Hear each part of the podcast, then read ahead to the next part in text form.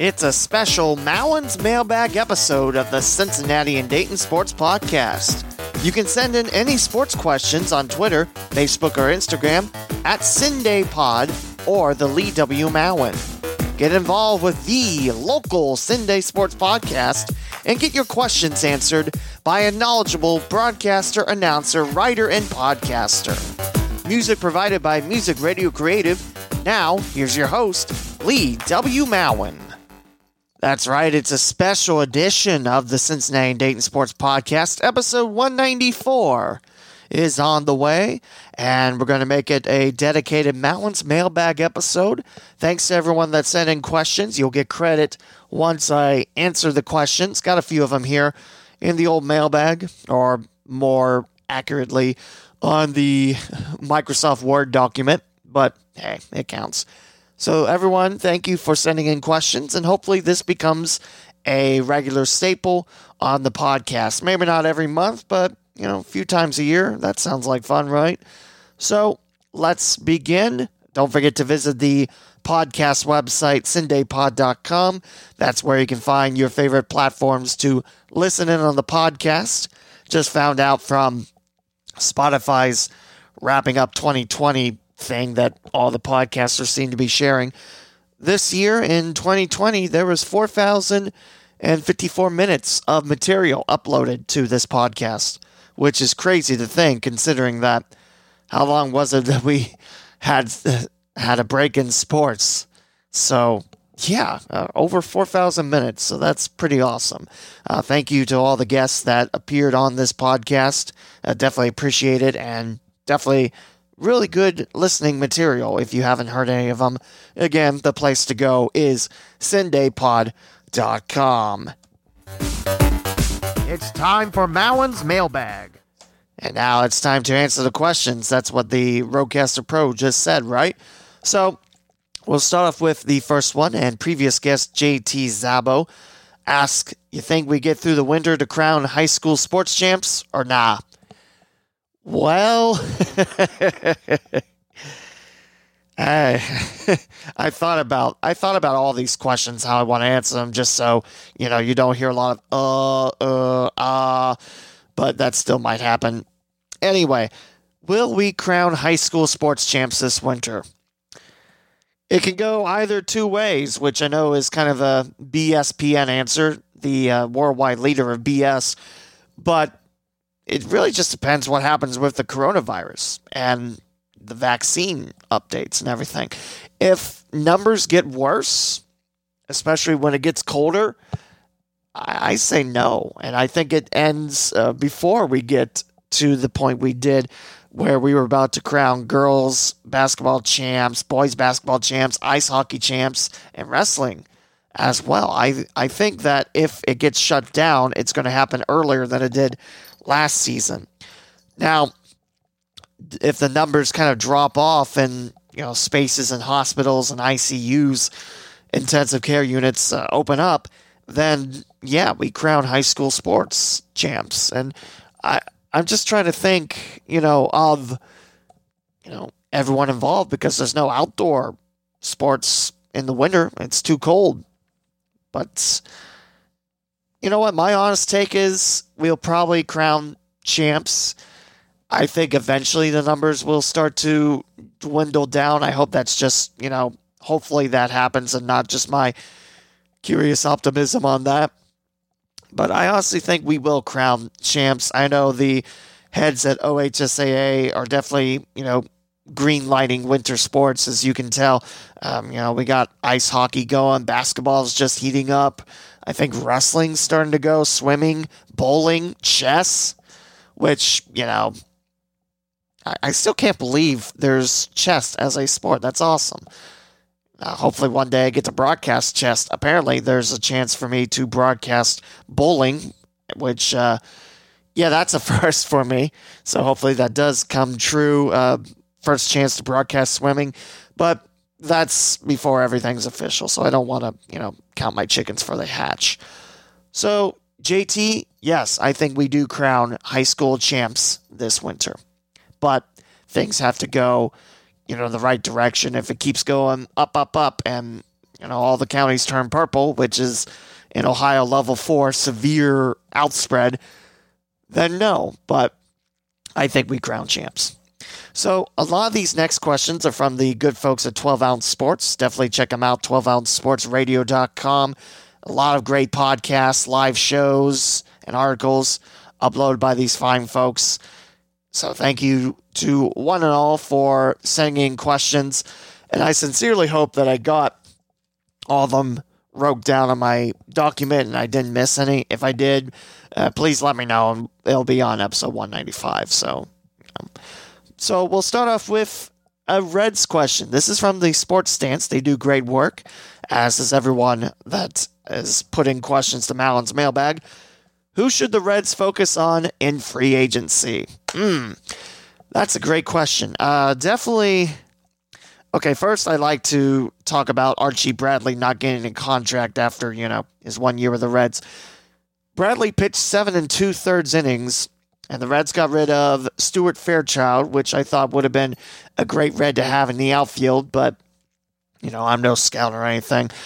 And Josh Van Meter, who, you know, in 2020 kind of struggled, so I didn't mind that, but to only have Bradley around for 7 2/3 innings, not even 8 full innings. And he did good work with Cincinnati. He's one of the more reliable, you know, back-end bullpen pitchers out there. So I don't know why you don't offer him a contract unless, you know, I don't know. I think the keys to free agency for the Reds, find a good shortstop with a good bat and find bullpen relief. Definitely bullpen relief is one of the things that I'm looking for. The outfield's fine. Castellanos already turned down his option to leave Cincinnati, so he'll be back for 2021, and I think we'll expect a good year for him. Winker, Shogo Akiyama is in the outfield. That's already a couple good outfielders out there. Now, Brian Goodwin, who was acquired by the Reds, I think from the Angels, he is not one of the Reds that got offered a contract. So he's out, but outfield is fine. Infield, like I mentioned, shortstop. You got Suarez at third. You're good. Votto at first. Moustakas at second. He can also, you know, handle first if needed. It's just really shortstop. I mean, last year, Jose Garcia is the future. No question. I think he'll do quite well with Cincinnati, and I'm looking forward to seeing the time where he will become the full-time shortstop for Cincinnati. I don't think he's there quite yet. Give him another year to kind of grow. I don't know. Maybe put him in AAA or whatever the top level of the minor leagues is going to be. Maybe keep him on as like the part-time shortstop. But I think he needs at least one more season to grow and get accustomed into MLB. So definitely shortstop is my big wish list. Didi Gregorius, former Cincinnati Red, you know, that'd be a good contract. I still wish we didn't get rid of Jose Iglesias. That's still one bat that I wish didn't slip away. I mean, heck, he has, what was his average? It was close to 300 his 1 year in Cincinnati. Then he took a deal with Baltimore, and now he got shipped off to Los Angeles Angels of Los Angeles. I still wish the Reds didn't let him go, but that's just me. I don't know if I'm in the right for that. I don't know if I'm in the wrong for that. That's just my personal take. So, yeah, definitely shortstop. Gregorius, for me, would be A-okay. I mean, he's available. He knows Cincinnati. He came up in the Cincinnati farmer's market, yes. But shortstop is definitely the top of the line for me. And then relief core. I still don't know why the Reds let Bradley walk unless they're about ready to give him like a long contract. I don't see that happening, but bullpen. Yes, it got better as the season went on. I mean, starting rotation, leave it. Now, hopefully Bauer does come back. I have a gut feeling he'll get offered a good contract for Cincinnati, but maybe I'm wrong on that. So, yeah, Bauer definitely in the free agent market. I'd say go after him too. Shortstop, Bauer to keep in that rotation. And then just bullpen relief. I want arms that are ready to go. Amir Garrett, good to go. Keep him in there. Closer-wise, I don't know if Iglesias is cutting the mustard anymore. I mean, since David Bell took over, he just hasn't been the same. I mean, rock solid under David Price, but since then, not so much. And I don't know what's changed. So, yeah, I mean, maybe it's time to look for a new closer. Maybe ship off Iglesias, Raisel Iglesias. I mean,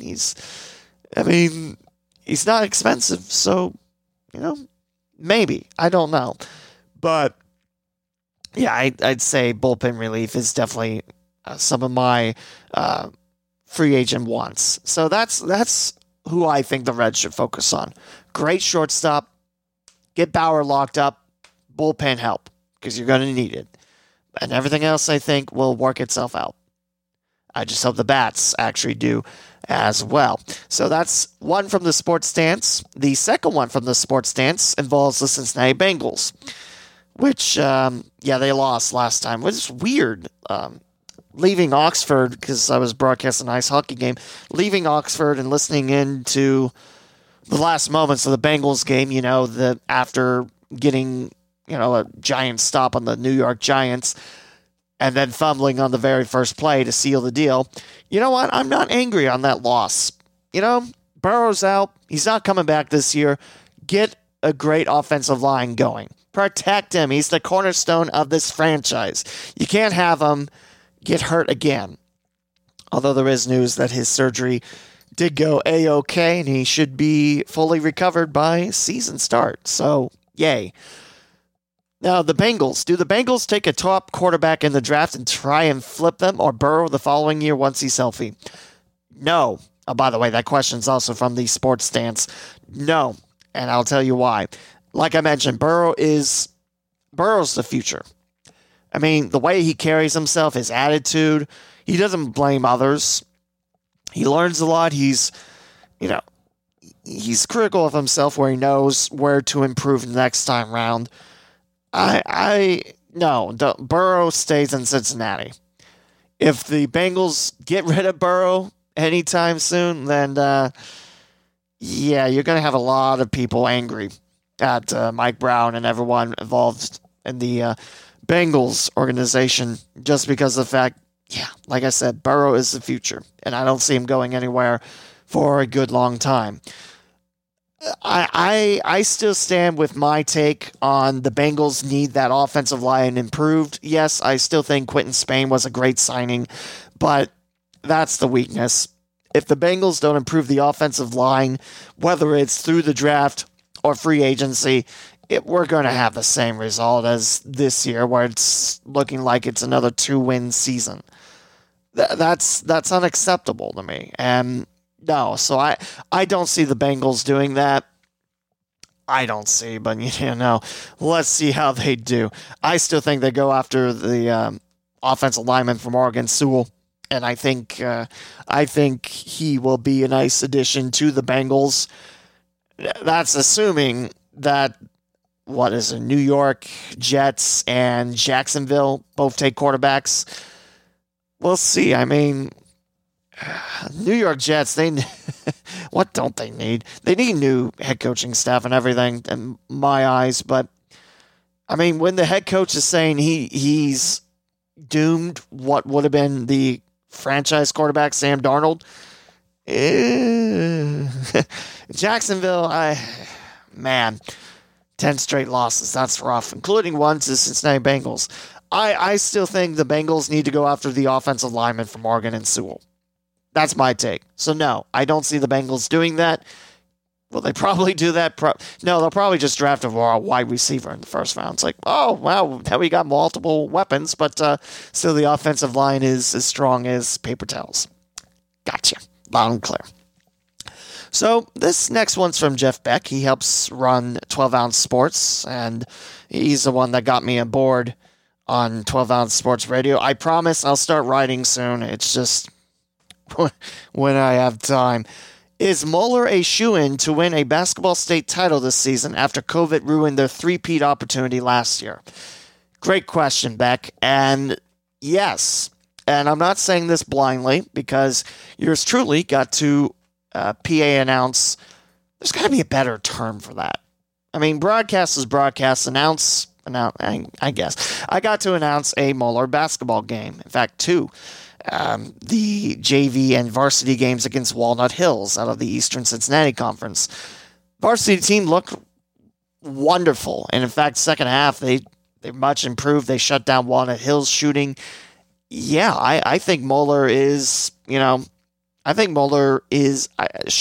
I mean, I think they're a favorite to win the state title. Shoe-in, well, what does the rest of the state have? I mean, I think they're the best, definitely the best in Cincinnati and, around the Dayton area. If anyone takes down Moeller, then they have themselves quite a team, but that's a tough task. So, yeah, I think Moeller will win state title if, we have state title games. Just the size, the depth they have, and the shooting. I mean, it was a lot of fun announcing that game. And I want to thank the Archbishop Moeller family for allowing me to come in and announce that game. It was a lot of fun. Basketball, for me, is a sport that I don't have a lot of opportunities in PAing. In fact, I think, well, just in previous few years, the last 3 years, I've done 3 games. And both of them have been, or both opportunities come in on fill-in role. So, it's a sport that I know how to announce. It's just I don't have a lot of opportunities in. And I miss announcing the All-Star games in, well, now it's in Granville, but the Ohio High School Basketball Coaches Association Girls All-Star games. They have someone else doing that now because I had to miss a year. But that's okay. Anyway, that's not important. What is important is, I think Moeller is in great hands. I mean, just, that's why I think senior Logan Duncombe, impressive couple dunks. He is going to Indiana University, play with the Hoosiers next year. So, I think Moeller wins the boys basketball title this year. But we'll see if there's anyone from the Northern Ohio quadrant that can challenge them. But I think Moeller's a favorite. So definitely, really good question too. Just because if you go back, what is that episode 192? Yeah, it has to be 192. Tony and Seth are talking about there's great D1 talent. I mean, Moeller's not the only one, but at the same time, they're kind of at the top of the mountain. And if anyone can overthrow Moeller, then hey, that helps definitely. Lakota East should be really good in Cincinnati this year. Centerville, Wayne. Definitely big rivalry and definitely two top teams in Dayton to watch out for. I recommend going back because Tony and Seth know their stuff and they're going to start broadcasting games as well. So definitely give them a listen to and give them a follow as well. That's episode 192. And thank you, Beck, for the question. Yes, I think Moeller is a favorite to win it. So let's talk a little hockey. I got a couple hockey questions here, and I love it. We'll start off with the World Hockey Reports, World Hockey RPT on Twitter. Best rink in Ohio to broadcast from? Well, right off the bat, the answer is Nationwide Arena. That's where the Blue Jackets play. I've never gotten a chance there. I almost did, but then I was told something like, oh, they don't allow laptops in. It's like, really? But, that would have been Beaver Creek versus Gahanna Lincoln, and then both the Beavers and Lions would have stuck around to watch the Blue Jackets game, which I forget who they were hosting. But, I'd say Nationwide Arena, that'd be a dream come true to broadcast from, up top. Heritage Bank Center, that's the ECHL home of the Cincinnati Cyclones. That's a great rink to broadcast from. I did apply for the opening, and unfortunately I got shut down, and I'm not one of the finalists, so, whatever. But, I love broadcasting the Moeller Saint Xavier game last year. Perfect view. Just wish I had a cameraman with me at the time to help out. It wasn't a one-man show, but that's definitely one of my favorites. Hopefully I get another opportunity to do that soon. This year, though, Moeller Saint X aren't playing at Heritage. You can thank the virus for that. But, that's one of my favorites. Now, sports, the rest of the rinks I'm going to cover, they're not bad places. And, in fact, I like broadcasting no matter where I go. So we'll start off in Cincinnati, Northland Ice Center. It's not too bad. Not a lot of room to wiggle. They do have a platform up top, but yeah, good luck getting up there. But normally we just broadcast in front of the stands and everything. And for the Southwest Ohio High School Hockey League championship last season, man, it was packed with Talawanda and Beaver Creek fans. So there wasn't a lot of room to wiggle, and we were right up on the glass. But yeah, that's a nice rink and very, very cold. So if you like cold, you like Northland. Sports Plus, the Canadian rink, is a little tough to broadcast from. There's a little table right next to the home bench, and you can set up there. However, they decided to put up, I think it's, what was it, a hockey sticker or a synchronized skating sticker? Like, this is how you skate and stuff like that. Yeah, it blocked the view, so what we had to do is we had to stand on that table, which isn't very sturdy. We had to stand on the table, put the camera there, and pretty much everything else had to go underneath the tripod and set up there. The camera was over the glass, and I was worried one puck heading to that, and that's kind of it for me. But luckily that didn't happen. The USA rink at Sports Plus is wonderful. And I'll tell you why. Because there is a desk in the middle of the stands with Ethernet with speeds up to, close to 400 megabytes per second. So yeah, we're talking Zoom. How do I get this internet in my house fast? But yeah, Ethernet right there, perfect view. And, you know, all you need is the ESPN banner and you feel like you're on top of the world. So that's one of my favorite spots in Cincinnati, Sports Plus USA rink, especially when we get the desk.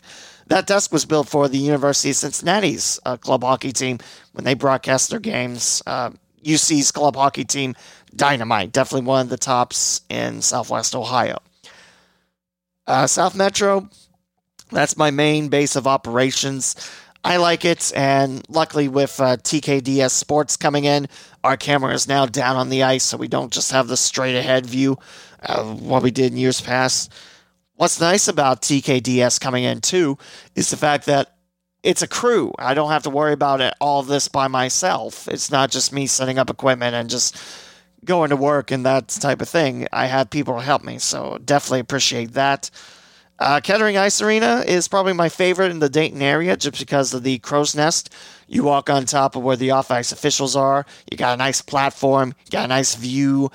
Unfortunately, it seems like Kettering Ice Arena isn't hosting hockey because it appears the Beaver Creek Beavers and the Altar Knights are now playing their home games at South Metro for the foreseeable future, and that you can thank because Kettering shut down most of their rec programs in the winter, which, you know, totally get because, hey, you know, you got to do what you can to prevent the virus from spreading around. You know, Montgomery County is still at a level 4, and I think most of the stars in Southwest Ohio have gone away, and Franklin has dropped down to a level 3. But nope, Montgomery County is still at level 4. Yeah, I don't really want to talk about that too much because then, yeah, I don't want to get angry on here. But, yeah, City of Kettering, this is from Dayton Daily News, City of Kettering postpones, cancels, reduces its winter sports programs. So that's tough because if there's no access to Kettering Ice, then that leaves 3 rinks in the Miami Valley that are open. Well, technically 4 at Goggin. But did I really say Goggin? Sorry, Goggin at Oxford. But in the immediate Dayton area, you have South Metro, and then Springfield, and then Troy, and then Oxford. That's it. So, yeah, that's a big loss. This is by Daniel Susko, the article going back to DDN from December 2nd. City of Kettering has announced that it's postponing, canceling, or reducing the size of several of its winter programs to meet state and county public health guidelines. These changes will begin Thursday and run through December 20th. Adult basketball is canceled for the remainder of the season. Youth and junior basketball is postponed. Hopefully they'll start December 20th.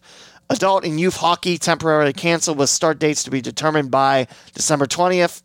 And swim team and open swims reduced in size. City facilities will remain open to the public, and the city will also continue to require masks throughout its facilities, as well as establishing distancing and frequency of sanitation. So yeah, that makes it tough. So a little news for you there. Looks like Beaver Creek and Alta are calling South Metro home. Means there's four teams calling South Metro home. Springboro, Mason for this year. Beaver Creek and Alta for the foreseeable future. So there you go. But going back to my favorite best rinks to call from. Kettering, I love the view. NTPRT chiller with the slow internet speeds. That's not fun. But calling from the mezzanine, all the chillers have mezzanines where it's on the second floor and you're overlooking the rinks. Now, the ones in Columbus, normally there's 2 or even 3 sheets of ice. So, you know, the mezzanine stretches out. But because Springfield only has the one, it's a smaller room. I like that design, and I honestly think that's, you know, that's not bad. The only thing you're missing is the sounds. Like, you don't, unless it's a really big check in the boards, you don't hear the sounds as well on top because you're covered in with glass. So it's a little bit warmer, but you lose that. I feel you lose that intimacy with the game. You don't have the noises of, you know, going for the puck, sticks chopping, skating, stopping, you know, pad saves, the puck bouncing off players, you know, you get what I'm saying. So the chillers aren't bad places to broadcast from, but you do lose that unless you're in the stands, which, yeah, good luck with that. I don't know if you actually can broadcast from the stands. You know, I take that back. I'm remembering the Easton Chiller. That was my very first high school rink I went to, starting off with the Centerville Elks back in 2016. The mezzanine is actually open air, so you do hear all that. It's just most of them that are closed off.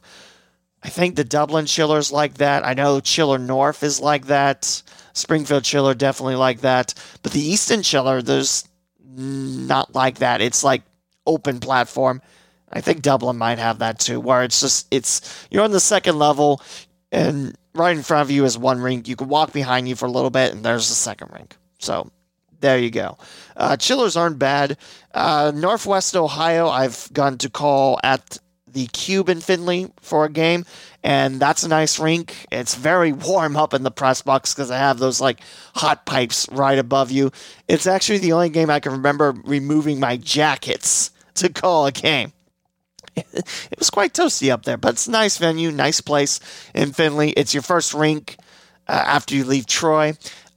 Team Toledo Ice House was nice. There's a private press box you can open up. I think there's a couple, actually, but we were on the non-bench side for Centerville at Toledo-Whitmer, which is only about, what they tell me, 400 meters from Michigan. So that was pretty cool. That's the only Northwest Ohio experience I have. I've never been to Northeast Ohio to call games yet, so I can't accurately tell you any in that area, nor North, or I always said Northeast, Southeast, Kent, Ohio, U. Yeah, that's my take on it. Those definitely Nationwide would be the best, followed by Heritage, and I'm sure, what is that called? Rocket Mortgage, where the Cleveland Monsters play. I'm sure Toledo Walleyes view is great, and Huntington Center. I mentioned Heritage Bank again. You know, the Dayton Bombers play at the Nutter Center, and they were set up, I believe, on the 4th floor. When Rice State's ice hockey got, like, a one-time-a-year thing at Nutter, they set us up in the 4th level. Yeah, because the Nutter Center is a gigantic building and not really built for hockey, which if you know the history of Nutter Center, Section 200 used to be a set of stairs that could collapse and come back out for other shows. But for Wright State basketball, it was a set of stairs that went from 4th floor all the way down towards the court. And they got rid of those when the Dayton Bombers moved in 96. So, Nutter Center's not a bad place. You're pretty high up, but it could be worse. Now, you might wonder why I haven't mentioned Hare Arena. Well, they're demolishing it. In fact, right now, I think they're actually taking a bulldozer to it and getting rid of it. Yeah, definitely that was my favorite rink to broadcast from, but can't count it now. It's gone. So, yeah. So, World Hockey Report, I know that was a very long-winded answer to best rink in Ohio to broadcast from, but those are my picks. That's pretty much everyone in Southwest Ohio. I did mention Goggin Ice Arena, actually. When we're in the main rink, oh, man, it's beautiful. I love Goggin Ice Arena, and that's probably my favorite that we regularly broadcast from, thanks to Talawanda calling that home. The B rink isn't bad. But at the same time, when you're in the A rink, that's where the Red Hawks play. The B rink is more synchronized skating, club hockey, when, you know, the varsity team's playing. Sometimes club hockey gets the main rink too. But you get what I'm saying. Wonderful facility. Can't complain. Probably my favorite regular stop. So there we go. Hopefully that was not too long-winded. But there's another question from... Actually, I guess there isn't. There's another high school hockey question, though. This is from Cody Jansen. Janner31_ on Twitter asks, best high school hockey team and player in Ohio this season. Player's a little tough because my knowledge of Northeast Ohio is very, very limited. I can tell you the best team. You know what? St. Ignatius. They're on a 5 state title winning tilt. So until someone dethrones those Wildcats, I don't see, St. Ignatius has to be top of the mountain. You know, if you win 5 straight titles in the sport, then yeah. I will give you best players around here, though. I know it's not Ohio, but these are definitely kids that deserve a solid nod on this. And I'll give you best teams, too. So the Alternites, I'll start off with them because, ABC order, then I'll quickly forget that I'm doing that. The Alternites are going to be interesting. They lost a few seniors that made that team click, but at the same time, that's a well-coached, well-stacked team. And last year, my answer for best player on that team would have been Jack Augustine, the captain, because he made things happen. But, those Knights, it's hard to pick a player just because how well depth they are. In fact, probably the best depth on any high school hockey team in the immediate Dayton area. I think Moeller, Saint X, and Talawanda will give a run of Alter's money, but you know what? I think Alter is a very strong team, and my best player on that squad will go to... Is he a junior now? Will Augustine, the younger brother of Jack Augustine, who's now graduated. Yeah, he's a great wingsman, and definitely I could try remembering all the players. I'm actually seeing the Knights tomorrow night. They picked up a home game because, again, Kettering apparently won't hold ice hockey for the foreseeable future. But, yeah, give me Will Augustine. I think he'll lead the Knights in scoring. And I'm very curious to see who takes over the captaincy. Robert Peterson, he's a great goalie. And he's going to lead the reins for the Knights. Oh, by the way, if you wonder how the Knights are doing this season, they're recently coming off a 2-week quarantine. So, yeah, the COVID's going to make ice hockey season fun. No, it's not. It's already 3 weeks in, and my head's spinning from all the changes. It was very sad that that didn't get any likes, but whatever. But, yeah, so I think Alter is probably the best team to beat in Southwest Ohio High School Hockey League. Beaver Creek is right there, too. They lost a few important pieces, but you know what? They still have Thomas Bush, and I tell you, Thomas Bush can skate. And you can also score goals. There was... What game was it where he scored 5? Was it the Troy game of Frozen Creek? Yeah, I definitely think I would say Thomas Bush is probably the best player on the Beaver Creek squad. Although, again, well-coached team. They're led by Greg Gunnerman, and he's a former Air Force... I just lost it. He's a former member of the Air Force... So definitely thank you, Coach Gunnerman, for your service if you're listening to this podcast. Beaver Creek might not have the same depth on the bench, but what they have is extraordinary. I mean, their first and second lines, there's not really a dip in talent. As you go from line to line, you expect... I don't know if you expect less. That's not the proper term, but you know what I'm saying. Your top line is normally, your go-to wings and center. If you get my drift. But with Beaver Creek, I mean, you still have the same amount of talent. And the goaltending might be a little young. In fact, they have a newcomer, Ian. I think the announcer or the broadcaster, Kent Jacobs, is calling him Champagne. And his last name spelled Champagne. I'll find out tonight, I promise. But they also have second-year Beaver and Ben Duford, which is the younger brother to former defenseman Joey Duford. And they were great players. Well, Joey's a great player, and Ben is a great player for Beaver Creek. So Beavers are tough out. And I think, you know, with their experience, they can take on Alter, definitely.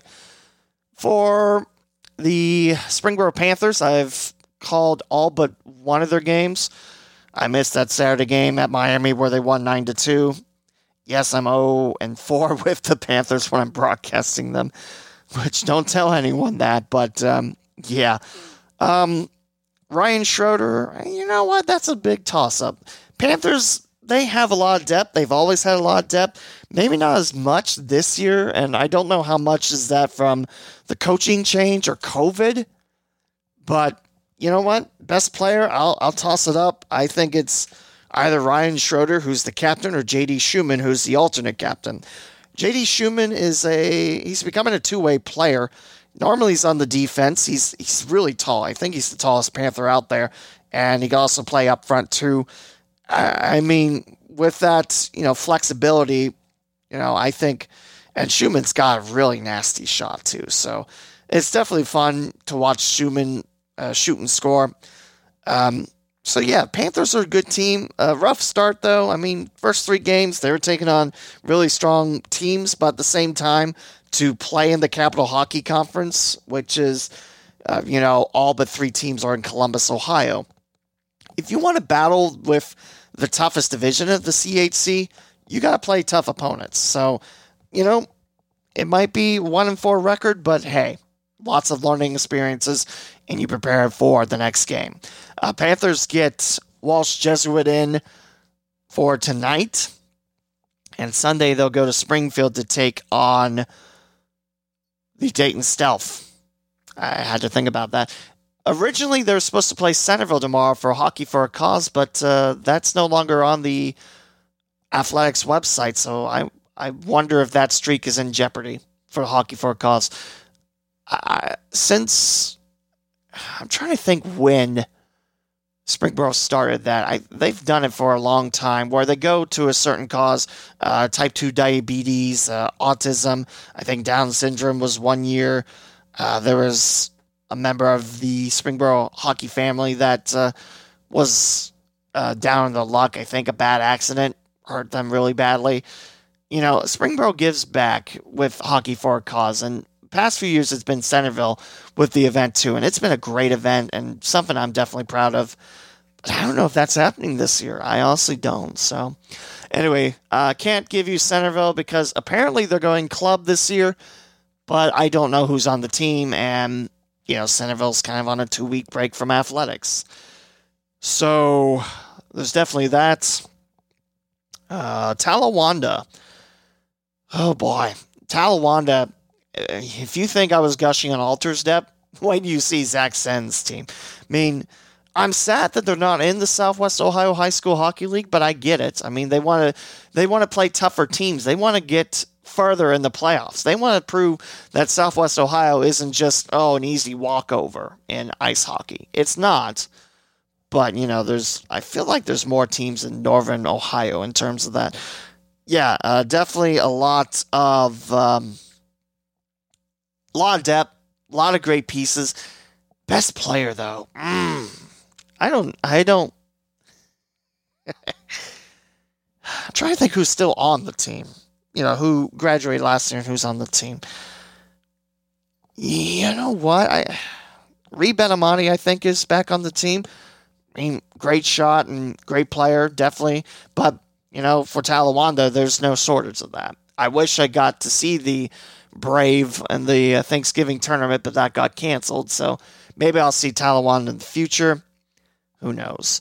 Elder, I'm not entirely sure. I will see the Panthers tonight, actually, against the Beaver Creek Beavers, and I look at this roster, there's fewer and fewer players that I recognize from years gone by.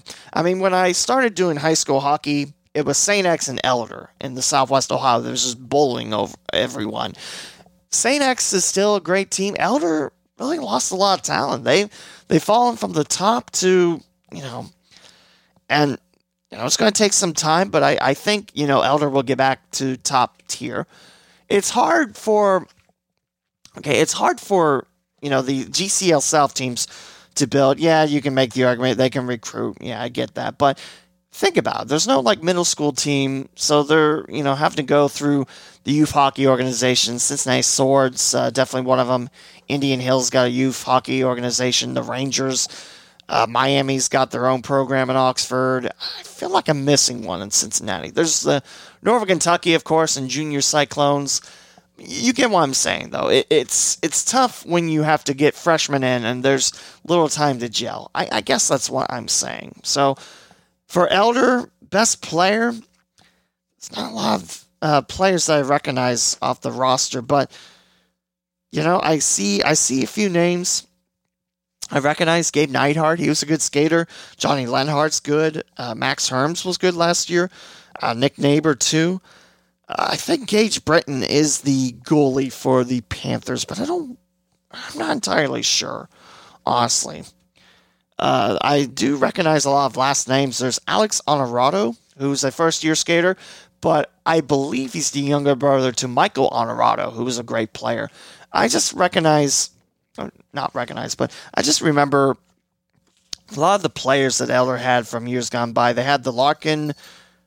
Pretty sure they were brothers. They might have been cousins. The Larkin family. Charlie Garnett, great skating defenseman, hard to stop, definitely a wizard on the power play. You know what? I'll have to come back and tell you who the best player is on Elder's team. Just because I'm going to see him tonight, and I want to make, an accurate statement on that. So definitely looking forward to seeing the Panthers, and hopefully Jodell Prince is still at the helm. Great guy, fantastic talk to. So, yeah, a lot of fun. Do have another question, but I still have so many teams to cover. Saint Xavier. I mean, they're now led with Bob Bove, who's been with Northern Kentucky for the past few years. He's now the head coach of the Bombers, so it'll be interesting to see them. Hopefully, I get to see the Bombers sometime. I get to see him Sunday. What am I talking about? I don't even know what I'm broadcasting. It's just the changes. It's hard to keep up, and it's only the third week. I feel like an idiot, but at the same time.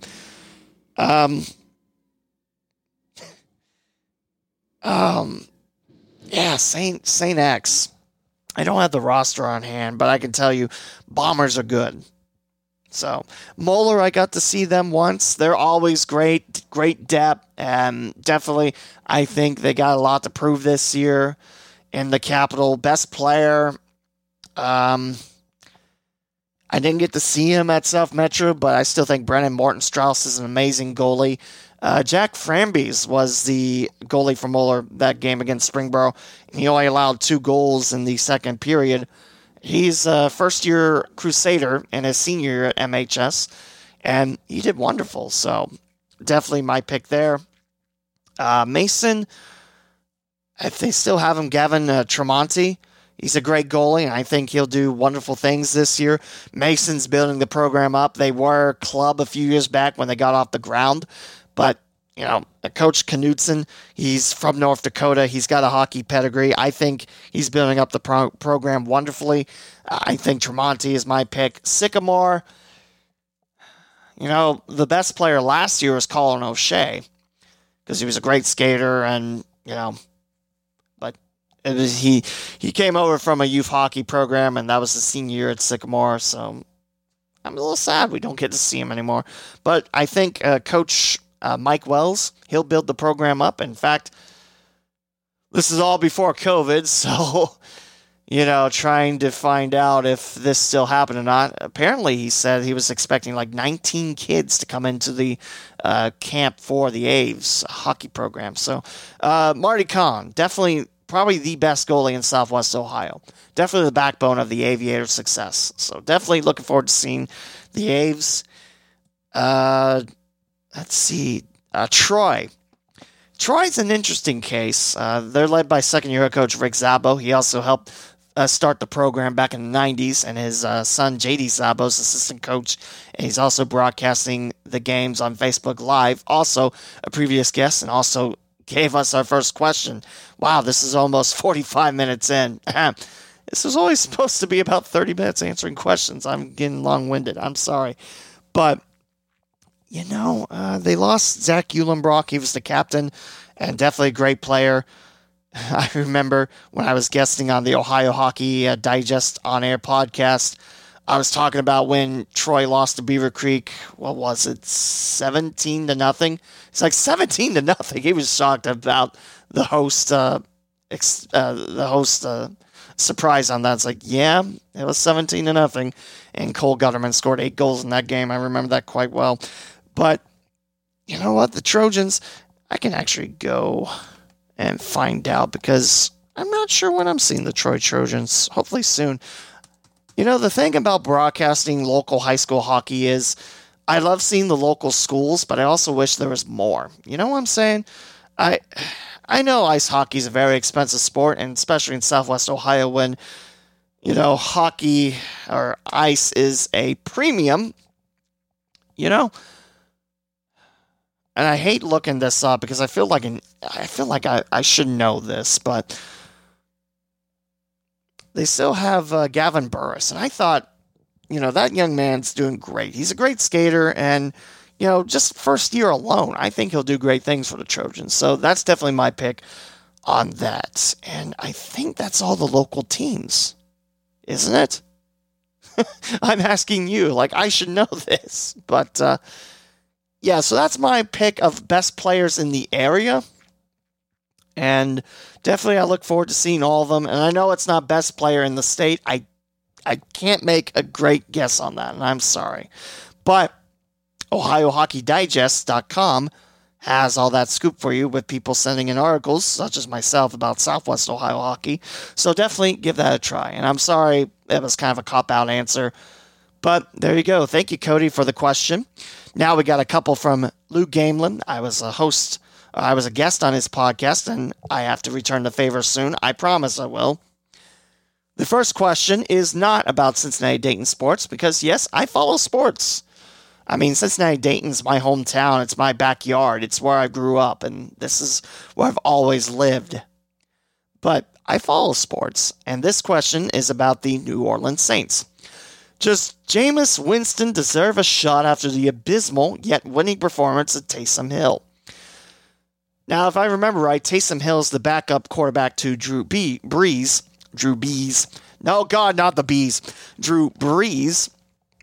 And I think, what is he paid? Like $30 million to be the backup for a couple of years?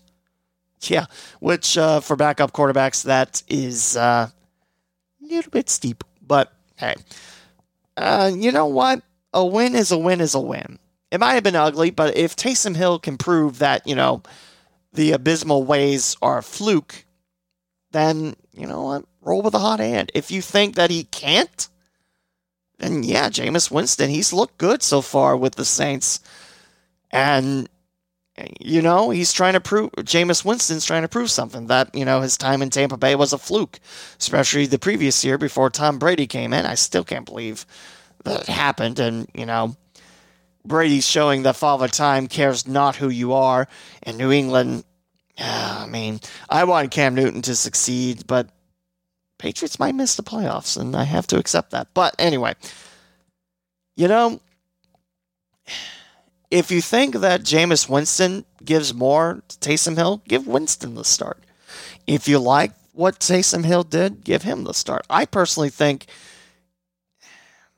you know, Taysom Hill's not your average quarterback who can, you know, throw it in the air. He's more, you know, like a Swiss Army knife in that sense. Whereas Jameis Winston, you know, once he's going, he's a great quarterback. I know he can be a great quarterback, but, you know, the turnovers, yeah. So, you know, if the coaching staff likes Taysom Hill, go with Taysom Hill. But I honestly think, you know, until Taysom Hill proves that he cannot win, You stick with a hot hand. You stick with your pick. Because if you just go back and forth, then it's just, I don't know. But that's my take on it. Stick with Hill until he proves he can't win. You know, again, a win is a win is a win. Even though his style is definitely different than Brees.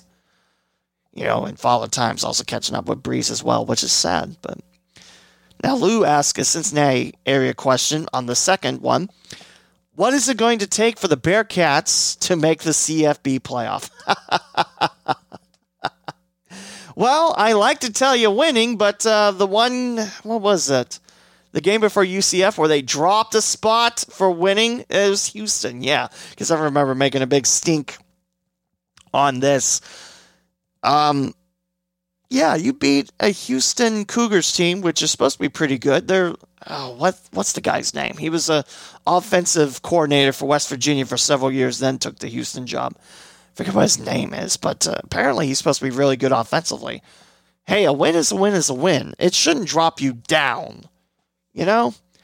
And I think Cincinnati's getting the raw end of the deal if we're talking about this. And I know I'm going to probably offend the Buckeye fans that do listen to this podcast. You know, I think Cincinnati should be higher up in the rankings because, you know what? They played more. And I know that's not entirely Ohio State's fault, but that's the cards you're dealt with, you know? Cincinnati's already played, what, 7, 8, 9 games? Now, I know the Temple game got postponed, which that sucks, but what can you do there? I like to tell you just win, but we already saw the Bearcats fell after they beat Houston. So, you know, I hate to have to say they need lucky bounces, but it's almost like lucky bounces. I mean, look at, you know what, we'll go. Let's go do our research. Look at the names on the college football poll. And yes, I am losing my voice, which is a great statement because I got 2 hockey games tonight, a basketball game tomorrow, a hockey game tomorrow, and a hockey game on Sunday. So, yeah, my voice going out like this, and a basketball game Wednesday, which hopefully happens. So let's look at the rankings for December 1st. You look at the top 6. Bearcats have already played 8 games, by the way. Alabama, Notre Dame, Clemson, that school in Columbus, Texas A&M, Florida. And then there's the UC Bearcats. Most of those schools have suffered a loss. Clemson suffered a loss to, what was it, Notre Dame? Yeah, I think it was Notre Dame. And I forget if Trevor Lawrence was still out or not. And it looked like Boston College was going to be the first to upset Clemson, but the Tigers pulled it out in the end. You look at those names, and what do you think? It's recognizable. These are names that you hear constantly. Whereas Cincinnati, I mean, yeah, if you're in the Cincinnati area, you root for the Bearcats, of course. You follow UC football. That's what you do. But, you know, the American Athletic Conference isn't, you know, part of the Power Five. So, you know, that's the struggle there. And, you know, let's face it. I mean, losing UConn might have hurt a little bit, but football-wise, no. So that's a problem, and I still think UC needs to explore options and maybe moving up in a conference, maybe a Power 5 conference. So, but that's not going to happen this year. You're not going to just jump conferences in the middle of the season. If you did, then that'd be worth talking about, wouldn't it? But there you go. So, do I think it's fair that school in Columbus is 4th after playing 4 games? Not really. I mean, look at the Big Ten. I mean, that's not... I mean, you think that school in Columbus, Wisconsin, maybe Northwestern, because they did beat the Badgers. At least I think they beat the Badgers.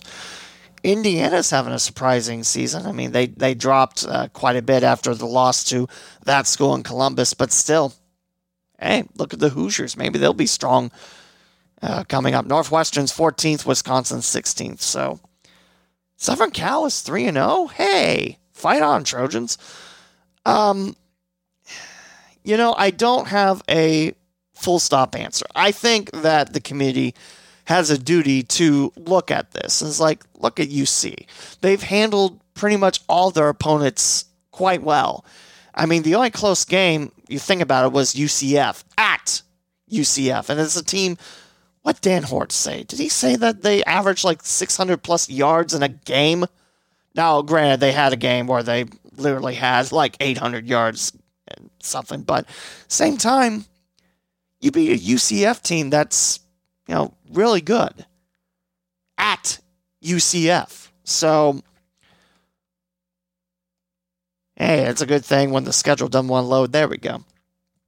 So the last game up for grabs for UC is at Tulsa. And that's scheduled to be, what is that, next Saturday? Hey, I was right. Look at me go. Well, obviously, win at Tulsa. That's a big thing. I think Tulsa is pretty decent, aren't they? I thought they were. Then again, I get Tulsa and Tulane mixed up from time to time, and that's just because I'm stupid. But their names are so familiar. That's my excuse. Wow, these standings. Wow, this site loads up really slowly. How is Central Florida still on top of the AAC, yet Cincinnati beat them? What kind of standings are these? That's stupid. Anyway, definitely win at Tulsa. That's the big thing. And, you know, I think if you can't play in your championship, your conference championship, then you don't deserve a spot. I'm sorry. That's how I feel. I know COVID and everything, but that's how I feel. I mean, you have a 4-0 team over an 8-0 team. Really? Just, yeah, I'm not a That School in Columbus fan, and hearing nothing but That School in Columbus stuff in Dayton radio, that's why I do this podcast, and that's why I get pretty angry when, you know people just root for That School in Columbus, and, you know, but that's me. I'm the weird one in Ohio that doesn't root for Ohio State because, you know, I believe in the fact that you don't have to root for Ohio State when you live in Ohio. I know, it's weird, but yeah, that's definitely win at Tulsa. And hopefully, you know, 4, 5, and 6 suffer losses. And, you know, let's talk about UC. That's my thought. But there we go. What questions do I have left? Did I answer all of them? I think I did, except we got one right through the pipeline. This is from Michael Galloway, Browns Rule 4007. I'm sure he's loved my Browns comments. It's just, you know, when the local sports radio bashes the Bengals, local, I mean Dayton, when they bash the Bengals and just like, oh, the Browns are untouchable. No, you still lost to Baltimore and Pittsburgh. Get over yourself. You know, so, yeah. So this source is from Mike Dyer, and this is about the Moeller Crusaders football team being penalized for a recruiting violation. See, I saw this, but I didn't read up too much on it because, you know, private schools, you can recruit, you know. I remember a time when I was working with the Ohio Sports Radio Network, watching a high school football game on Fox Sports Ohio, and I think almost every single commercial break, hey, come to Moeller. So, you know, it's different public-private, I know. But, again, Mike Dyer, wonderful source of Cincinnati high school news in the area, and definitely one of my favorite sources of news. This is from WCPO.com, the ABC affiliate in Cincinnati, and this is from Sycamore Township, Ohio. Wait, Sycamore Township? Yeah, whatever. The Ohio High School Athletic Association announced Thursday morning that Moeller High School violated an OHSAA bylaw regarding recruiting within its football program. The OHSAA said that one of Moeller's football coaches sent an email to the Greater Catholic Youth League 7th and 8th grade coaches requesting to attend their practices and obtain contact info for their parents and athletes for the school's admissions department. The coach, who was not named in the infractions list, attended on practice. The OHSAA said Moeller has implemented self-imposed penalties, reprimanding the coach, making him send an apology letter to each youth league coach, and requesting a recruiting compliance seminar with the OHSAA staff. Mike Asbeck, the athletic director for Moeller, told WCPO, "It's been a learning experience for us. We're moving forward from it. We look forward to the future of Moeller football moving forward. Worked with the OHSAA through this, and like I said, it's been a learning experience that we're all going to learn from and move forward in the best way."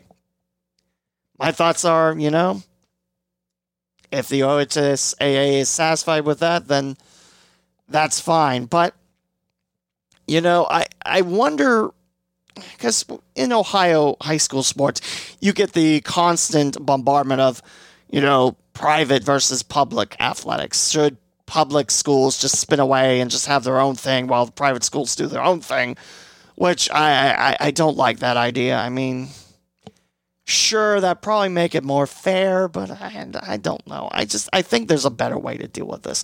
I think, make it level for the public schools and the private schools. If you're going to open recruiting, then open it up for everyone, not just private. You know what I'm saying? I'd want to see where kids succeed in Ohio. That's my big thing. I mean, when I talk about success in Cincinnati-Dayton, I don't focus on just one school. I mean, ice hockey, I talk about, the few schools I cover. Now it's 4 because of the fact that's what I cover and that's what I see. But for success, I want to see success in Cincinnati-Dayton. That's part of the whole purpose of this podcast. So I don't know what the right answer is for private v. public, but I honestly don't know. So in accordance, going back to the article, in accordance with Bylaw 11, OHSAA Executive Director Doug Ute's office also imposed the following penalties. Moeller High School shall be publicly reprimanded, which it's in the media, so I think that counts. The Moeller Admissions Department shall discard any contact info provided to them by the coach. Any further recruiting infractions personally committed by the coach during the 2020-2021 or 2021-2022 school years will result in, at minimum, a 2-game suspension for him in following OHSAA football tournament, should Moeller qualify. The OHSAA accepts Moeller's request for a compliance seminar for all its coaches, and Moeller High School shall be fined $1,000. If that's what the OHSAA says it's fair, then, like I said, I wish we can have a level playing field, private v. public. Like I said, I want to see good sports. I want to see athletes succeed, no matter where they are. I don't want to see... I just want to see athletes succeed. I want to see great sports in the area. That's me. So, yeah, that's my take on it. I know that's kind of, I don't know how strong of a take that was, but, well, I think Moeller's learned their lesson. I don't see it being a thing that keeps happening. So... I mean, there's a good people that work at Moeller's athletic department. I got to meet a lot of them, and, they're not in the business to cheat. They're in the business to see the Crusaders succeed at the higher level. So, yeah, and maybe it was a misjudgment on that coach's part. You go to the seminar, and things are paid. Bam. We don't talk about it again. So that's my take on it. So... yeah, I guess that's the end of Mowen's mailbag, huh? How long did that take me? Over an hour. Goodness. I know talking about all the best players around here probably is why it went over an hour. I did not think it was going to take that long. Well, I thank everyone that sent in questions. Michael Galloway for the question during the recording. Also thank J.T. Zabo for the first question. On Facebook, thank the fine folks at 12 Ounce Sports for chipping in questions. Jeff Beck, World Hockey Report, The Sports Stance, Lou Gamlin, Cody Jansen. Thank you all for adding into this episode. It's been great, and hopefully this is a regular thing. Maybe not every month, but, on a regular basis. Because I want to see people have a chance to chime in. Because, let's be honest, hearing my voice week after week, it's probably not the best listening material out there, but who knows? Maybe it is. But I definitely appreciate you, the listener, and you, the folks that put in the questions. So thank you, and hopefully we can do this again. And that concludes Mowen's Mailbag in episode 194 of the Cincinnati Dayton Sports Podcast. Couple quick tidbits. The fact that Joe Burrow, I mentioned during the mailbag, successful surgery. Hopefully he's back next year, and hopefully the offensive line is stronger. Oh, please. Please get that offensive line better. Please.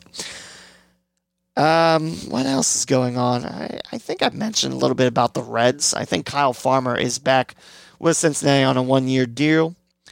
Let's scroll down. College football has officially started in Dayton. The Flyers were 66-63 winners over Eastern Illinois, while the Raiders, the Wright State Raiders, finished last night with an 80-64 loss. Had a lead as high as 10, but the Thundering Herd came back. That second half was all Marshall, and Wright State's offense went cold. We do have the Wright State-Miami battle. It looks like it'll be at home at the Nutter Center Saturday at 4. Weird time for a tip-off, but hey. I was going to say if I had FM radio, I'd be able to listen to it, but what do you know? So yeah, Wright State fell in their first game. Dayton beat Eastern Illinois in their first game.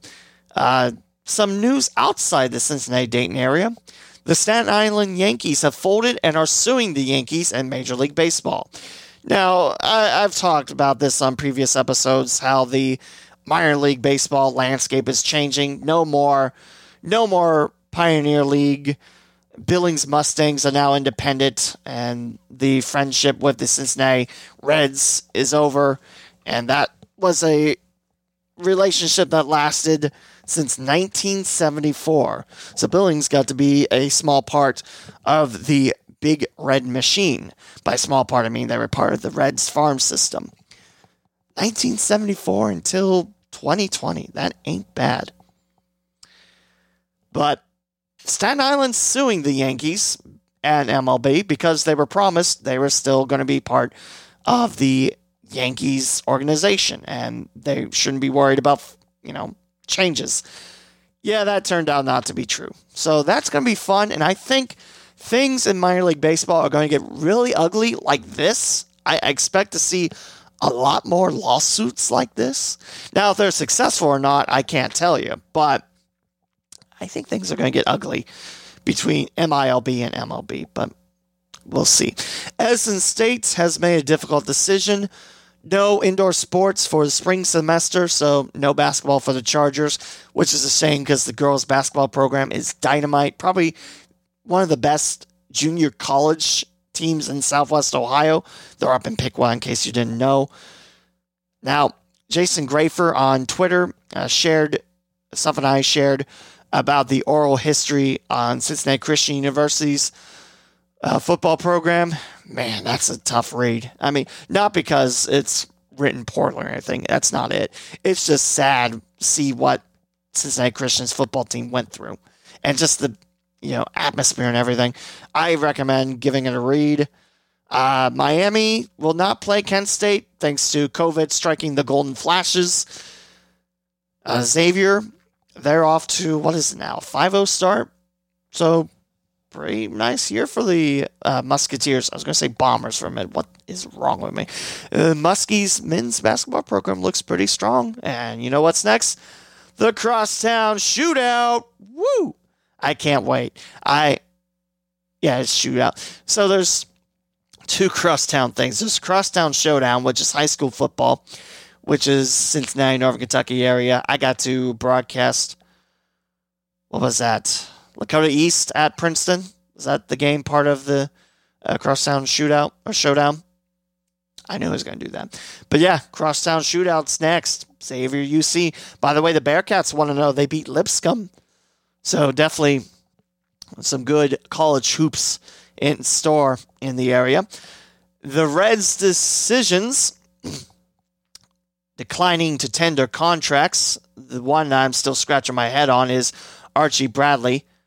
The 40-man roster is now at 30 players. Well, actually 31, because Farmer did sign that one-year deal. Yeah, I don't get the Archie Bradley decision. Kirk Casale, too. He wasn't offered a contract, which I think the Reds are trying to go. Either they're shopping for a catcher or they're saying, Tyler Stevenson, come on down. You're the next big catcher of the Cincinnati Reds. Like that Price is Right flow. I did. That's why I said it. Yeah, Archie Bradley, that shocks me. He's one of the better, relief. He's part of the better back-end relievers in Major League Baseball. So, again, maybe they decide he's not part of the Reds' future. Maybe they're giving him a bigger contract. I don't know. But, yeah.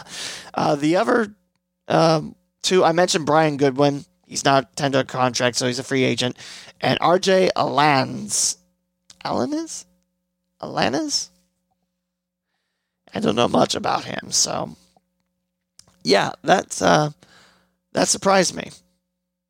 And I hope Archie Bradley does consider coming back, like Natty_Sports mentioned too. Man, I tell you, on social media, it's a lot of fun to be part of Cincinnati sports. Just because of the fact there's so many, diehards, and it's fun to be in the middle of it. I'm part of the quiet middle, sure, but it's fun. So, yeah,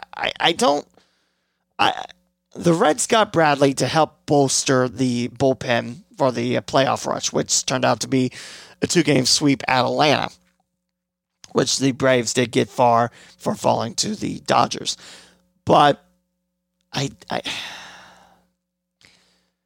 Casale thing, I'm pretty sure they're going that route of Tyler Stevenson, which, hey, that's pretty cool. I got to see Stevenson in Dayton. You know what else? The Reds also got rid of Robert Stevenson. They packaged him with, there's a second piece for Jeff Hoffman and Case Williams, I think. Case is a pretty big pitching prospect. So it'll be interesting to see how Derek Johnson molds him, and also Kyle Bodie as well. Bodie. Also, the Reds had Eric Yeagers? To assistant pitching coach, and he joined November 2019 as assistant pitching coordinator. So, like to see if I can bring up that trade real quick, and then that'll probably be it for this episode.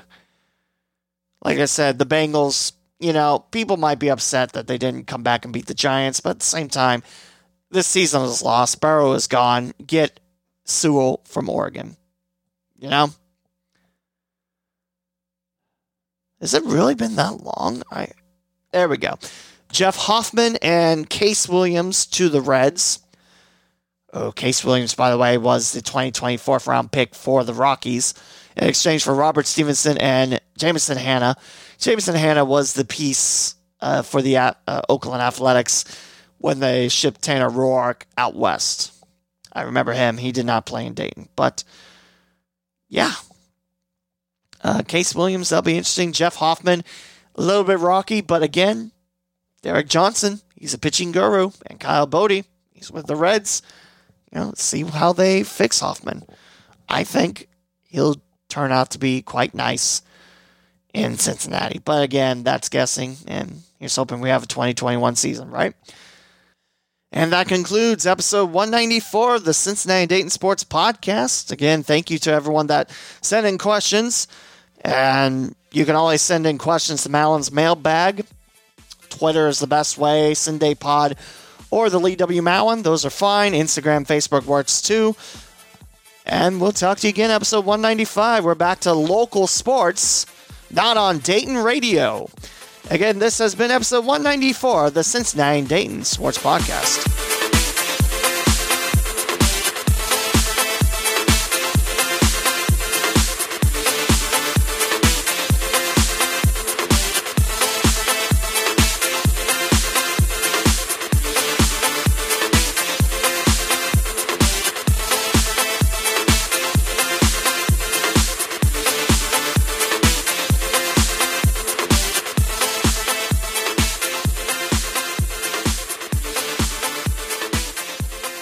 Thank you for listening to this episode of the Cincinnati and Dayton Sports Podcast with Lee W. Mowen.